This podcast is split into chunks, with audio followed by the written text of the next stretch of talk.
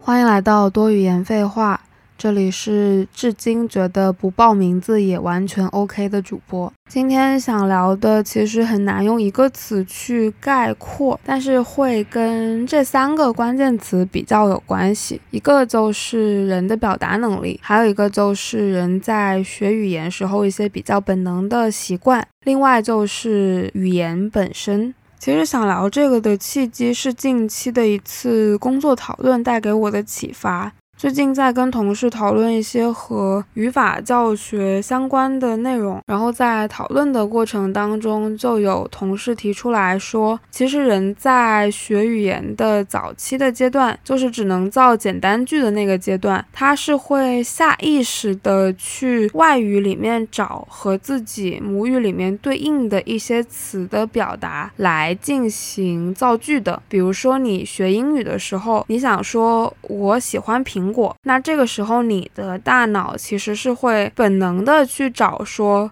我要怎么说，喜欢要怎么说，苹果要怎么说，然后找到对应的词之后，再去造这个句子。在你对一门语言所知甚少的时候，你所能够依赖的词库只有你已知语言。比如说，这个时候我们就以母语中文为例，你学英文的时候，其实最开始你能依赖的就是你母语的一个中文的词库，所以你最开始只能是先去从词开始凑齐。然后再把它们用中文的逻辑串起来，这样本能的习惯确实是可以帮助我们顺利的过渡这个能力等等级还处于比较基础的阶段。尤其是像英语和中文这样常用的句子语序比较相似的语言，因为都是主谓宾嘛，所以最开始造简单句的时候，我们只需要找到对应的词就可以造句子出来了。而这个时候构成简单句的单词的表达，又是非常容易找到对应的那一。类词，比如说像苹果、香蕉、橘子，就是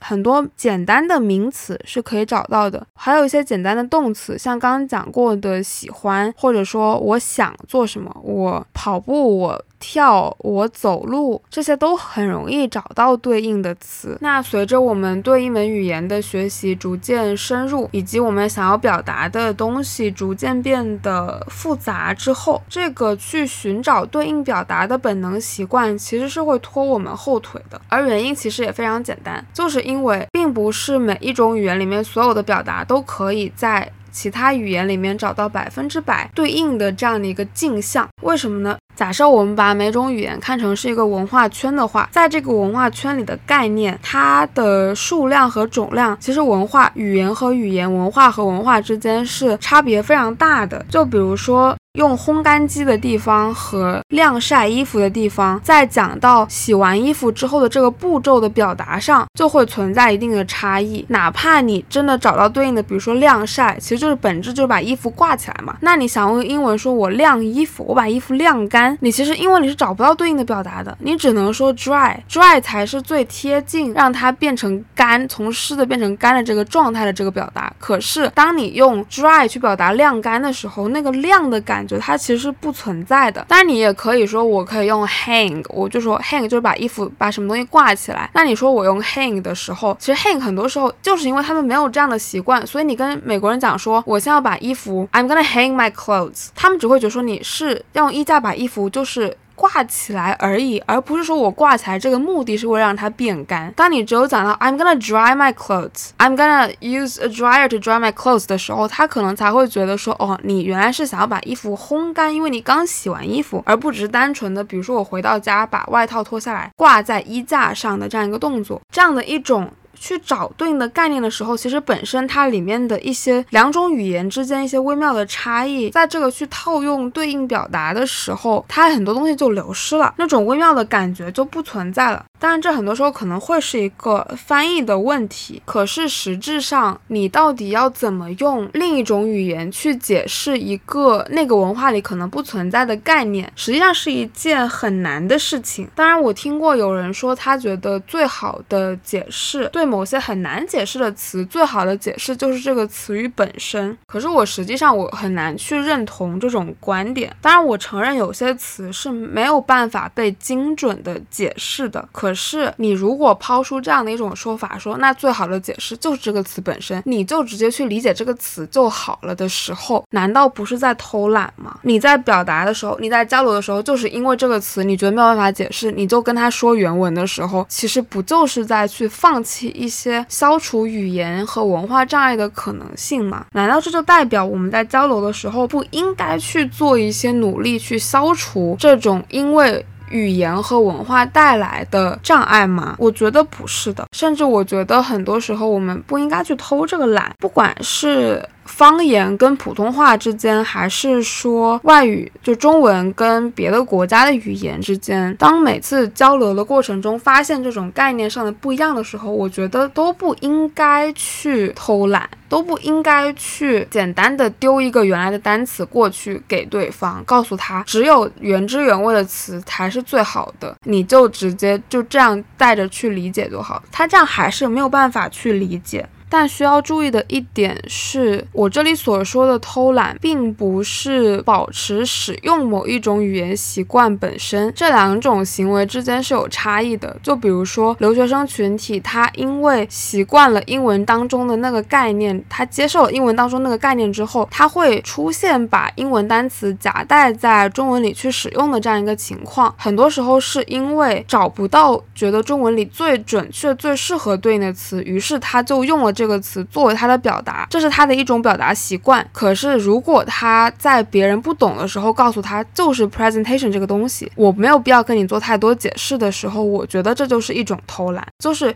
语言习惯本身跟他对跟对方交流过程中做出的反应，这两者之间是有本质差别的。而我觉得我们不应该在反应上，就是交流过程中的互动的过程中，不为消除障碍做努力。就比如说我自己本身作为。一个会习惯性夹带英文单词说话，有这样说话习惯的人，拿 presentation 这个词来举例子，很多外企的员工和留学生，或者是现在有一些互联网公司的从业人员，可能都会非常高频率的用到这个词。这个词之前我在看很多人讨论就是中英文夹带这个现象的时候，很多人会说，那就是因为你中文不好，你不选择用报告或者小组作业或者什么别的其他词来说你为什么就非得要说 presentation 呢？你是不是想要装你英文很好？其实不是，因为 presentation 这个概念，我觉得用报告或者小组作业都没有办法很好的去进行表达。为什么？首先，它是一个我觉得更偏展示形式的东西。当我们需要去展示一个 idea，或者说展示一个项目、展示某一个方案的时候，我们需要用到的一些展示材料，然后去做的整个的这个发表的过程，我觉得。就可以称之为 presentation，它涉及到更多的创意和演讲能力，以及你制作展示材料的能力的一个综合的结合，而不仅仅是简单的报告或者是小组作业。因为有的时候 presentation 是需要小组一起做的，也不一定只是你一个人做。而报告这个词更多的像是在传递一种事实信息，而不是你的一个个人比较主观的一个展示的思路。同时，报告还给我一种就是从属关系，就有。尤其是上下级这种下级需要向上级去报告什么东西的时候，你才会需要用到“报告”这个词。那还有人说，你为什么就不能替换成演讲呢？可是演讲更准确的表达其实应该是 speech presentation，它不是演讲那个非常枯燥的单纯的说话内容，它是有展示材料的。这一点也是我觉得为什么 presentation 不能用演讲去替代的原因。而说这么多，其实就是因为这个词没有办法找到一个最准确的概念，所以我才会选择保留它的原文。可是我如果在跟别人交流的时候用到了这个词，而对方表示疑惑的时候，我不去为他做以上我做过的这一大串解释，而是我就直接说，哎，就是 presentation 而已，就是一种可能什么作业或者什么的形式而已，你就直接这样听就好了。这样我觉得对整个交流是完全没有益处的，我觉得是反倒会增加两。个人之间的隔阂，这也是我想要强调的解释的重要性。那这个时候话题其实又会回到解释本身。既然解释是重要的，那我们又该怎么去用外语去进行一些解释描述性的说明呢？我自己在做这方面尝试的时候，比较容易碰到困难，或者说比较经常性的需要去解释的部分，一般会集中在这样几个类别：一种就是名词性质的东西。比如说，我会时常需要跟外国朋友解释什么是春节，什么是红包，什么是支付宝，就这一类名词属性的东西，它和他们那个文化里所有的东西有一些相似，但是还是会存在着一些本质上的不同。那在做这类解释的时候，我自己目前觉得比较好用的思路就是先去找跟那个词相似的东西，我去做一个描述。比如说讲红包的时候，我就会说它实际。上是一个，就是一个钱，但这个钱它是用什么东西装的？它是用一个红色的信封装的，所以它才会叫做红包。那用途又是什么？然后我可能会从这几个角度去做解释，先用一些比较通用的、都有的概念去对它的本质进行一个描述，然后再去强调它和这些通用的概念不同的或者说特别的点在哪里。我觉得这样是能够帮助去更好的解释这个名词性质东西的。这个就又跟前面。解释 presentation 差不多，其实就是有相似，但是又有不同，而正是这个不同，让这个概念变得说有一点难以解释，导致我需要用到原文，这就是一个可能出现的情况。还有一种是什么？就是我觉得是谚语之类，就是比如说像英语里面出现的 idiom 那样的东西，中文里面可能是歇后语，也可能是成语，就是一些固定俗成的这样一些表达，只看字面理解又没有那么容易很清楚的 get 到他想表达的意思。这种其实解释起来相对来说还没有那么难，因为你只需要去找到它背后所隐藏的那个意思就可以了。你可以先解释字面意思是什么，然后再从字面引。申到它背后的含义是什么？其实很多时候是可以把这个说法解释清楚的。而最难的，我个人觉得其实是解释形容词。这种情况经常会在，我觉得是在方言里面会出现的很多。就比如说广东话里面讲一个人非常的醒目，你说他这个人，你普通话翻译过来可能说是很醒目，但这个醒目其实很多时候是他跟聪明又不会说完全对应的上。这个词虽然也有聪明的意思在里面，但是它更多时候是有一种，就是它那种聪明是有点你挺有灵性的，你一点就通，所以你很醒目。因为聪明这个词本身用在汉语里面也会有一些，它其实比较宽泛的。可是醒目这个就是属于聪明里面的某一种聪明，所以其实你真的要说百分之百对应吗？其实也不是。所以这种词最难解释的是这种词，最需要最多描述的往往也是这种词。我最近在跟朋友。就是去解释一些概念的时候，就败在形容词上了。这个其实是在解释海南话的一些词的时候，海南话里有一个词叫做“假精”，就是“给精”。假金是什么意思呢？假金其实看现在让我自己说，我自己说的不是很明白。我当时在跟朋友解释的时候，我实在想不出来到底该怎么说，于是我就开始我的脑子开始去自动匹配，就是我妈以前用这个词说我的时候，大概是什么语境。于是我是这样给我朋友解释的，我跟他说，假设说，因为那时候正好走到那个地铁口那里，我就跟他说，你看，我本来可以直接把手机摆到那个刷卡机上，它感应到了，我就可以刷。卡进去了，可是我偏偏不想那样摆，我就是忽然我就想用手指叼着手机，然后让它竖起来去对那个感应口，哎，但是这样就刷不上卡了。我这样的行为就叫做假金。然后我朋友就哦，我懂了，我懂了，就大概是这么个过程。我没有直接的去说，去真的试图去用汉语里面的东西去解释它到底是什么，反倒是回归到了它的一个某一个使用场景。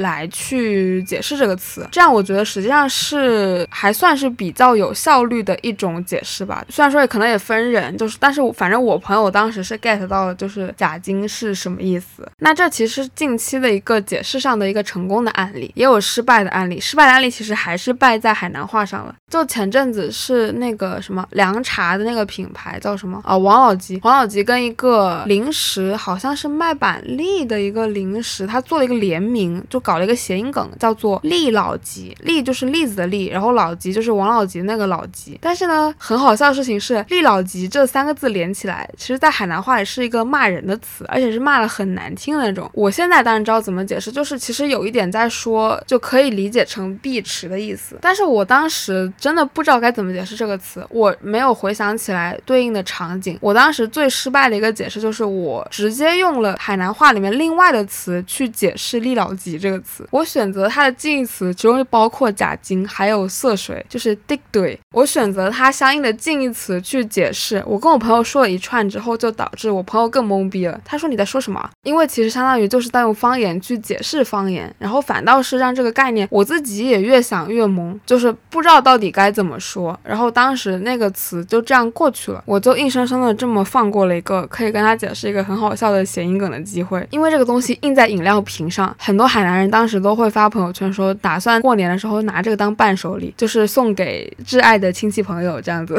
这个真的就是我当时看到就觉得很好笑。所以就是语言导致的这样一种障碍，其实很多时候它其实很多时候不一定会给你生活带来有多大的不好的影响。但是这种失败的解释，其实当时是更让我意识到说语言可以带来的隔阂有多么的有多么隐形，然后又有多么的难以去消解。这种其实非常依靠个人的表达能力和临场反应的能力，以及就是他对这个语言本身的理解程度够不够深，才能够决定他能不能够解释清楚。所以我其实也在想，以后我在跟人去交流一些语言文化上不同的概念的时候，我到底该怎么样去努力把一个事情聊清楚、说明白？有这样的需求，其实不仅仅是因为说我要学外语，我想用外语去跟别人进行交流，也不仅仅是因为我现在从事的职业是和外语教学相关，就是因为教学涉及到很多解释说明的部分，不仅仅是因为这个，更多是因为我曾经听到过非常好的解释，而这种解释是非常有启发性的。它不仅是让我对其中的一种语言感兴趣，而是同时对两种语言都产生了兴趣，以及这两种语言之间存在的可能的贯通和这种就是互相转化，然后来去找到其中的差差异共通点的这种语言之间切磋、交流、融合、转换的这种非常美妙的过程，让我觉得是非常非常受到启发的，所以我才会想说，我还是需要去努力的提高自己表达的能力，然后把事情说清楚。因为你其实听过好的之后，你再去跟自己一些非常拙劣的说法、一些非常拙劣的解释去做对比的话，会忽然明白说为什么有的人会觉得孤独，就是因为你表达能力不够好，对一些东西的理解不够深刻，所以你总觉得好像别人都也不大听得懂我在说什么。但实际上就是因为解释不清楚，所以才会产生这种感觉。那假如说我努力的把这些能力提升之后，我努力的去消解这些语言上带来的障碍之后，是不是可能这种孤独感就会少一点？这种不被理解，但是同时又产生了，就是思维上已经产生了很多碰撞的感觉，是不是就会更舒展开一点，而不是自己在脑子里乱成一团的这种感觉？我是想要去把这些杂乱的线头理清楚的。